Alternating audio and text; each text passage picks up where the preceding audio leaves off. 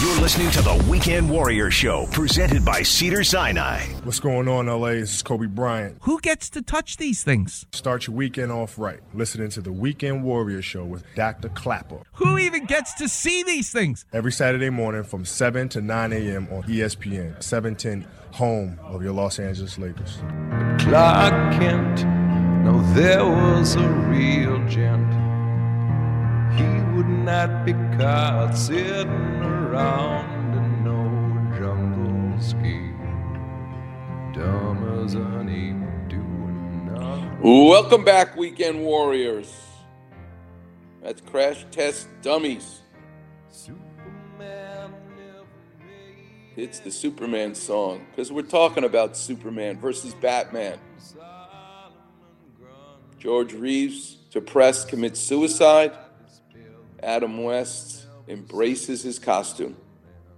Mark Spitz, wearing just a skimpy little Speedo with long hair and a mustache, dominates the swimming world. Mark Phelps has Speedo design a NASA full bodysuit. The power in the design. It's a crazy topic, I know. I'm up for it. All right, let's open the clinic. The number is 877 710 ESPN. Let's go to Tim. You're on with Dr. Clapper. How can I help? Morning, Dr. Clapper. Uh, big fan. Um, Uh, what do you think of today's topic? How crazy is this? The power and the design of underwear. It shows how far technology has come, and uh, it would actually be interesting. To, I'd love to have seen Phelps versus Spitz in their prime Yeah, with the same technology. How young Um, are you, and what do you do for a living? Uh, I am 34. I'm an avid uh, half marathoner and soccer player, um, and I am a financial analyst and project manager out here for an audio company in the Valley. Where did you grow up, and what did your dad do for a living? Uh, I was born in Tarzana, and grew up in San Diego, and my dad was a sales uh, salesman. Oh, wow. Was he home for dinner every night, or he traveled a lot? three days a week he made the trip from San Diego up to Los Angeles and back. So most of the time he was he was back home. Great. That's great. And you have kids? You married? No, uh, single, no kids. Uh, just enjoy uh, traveling across the country, running marathons, and uh, you know, goal is to run a marathon on each continent eventually. You know, when I go surfing on Sundays, which is when I give my now I'm doing Monday afternoons as well. I love it so much that I love putting my wetsuit on. I love driving my truck to the parking lot. I love walking down the steps and paddling out. People ask me, "What's your favorite part? Is it riding the waves?" It's all of it. Do you feel the same way about marathon running that you love putting your socks on, putting your sneakers on, putting your shorts on? Do you love every aspect of the marathon? Not as much uh, training, uh, and you know, starting those 6 a.m., 5:30 a.m. long runs, but uh, going to the expo, getting your bib, uh, laying out your clothes the night before, you know, racing to the the warm up corrals that morning of. Um, it's a, it's a really good feeling. Um, Yeah.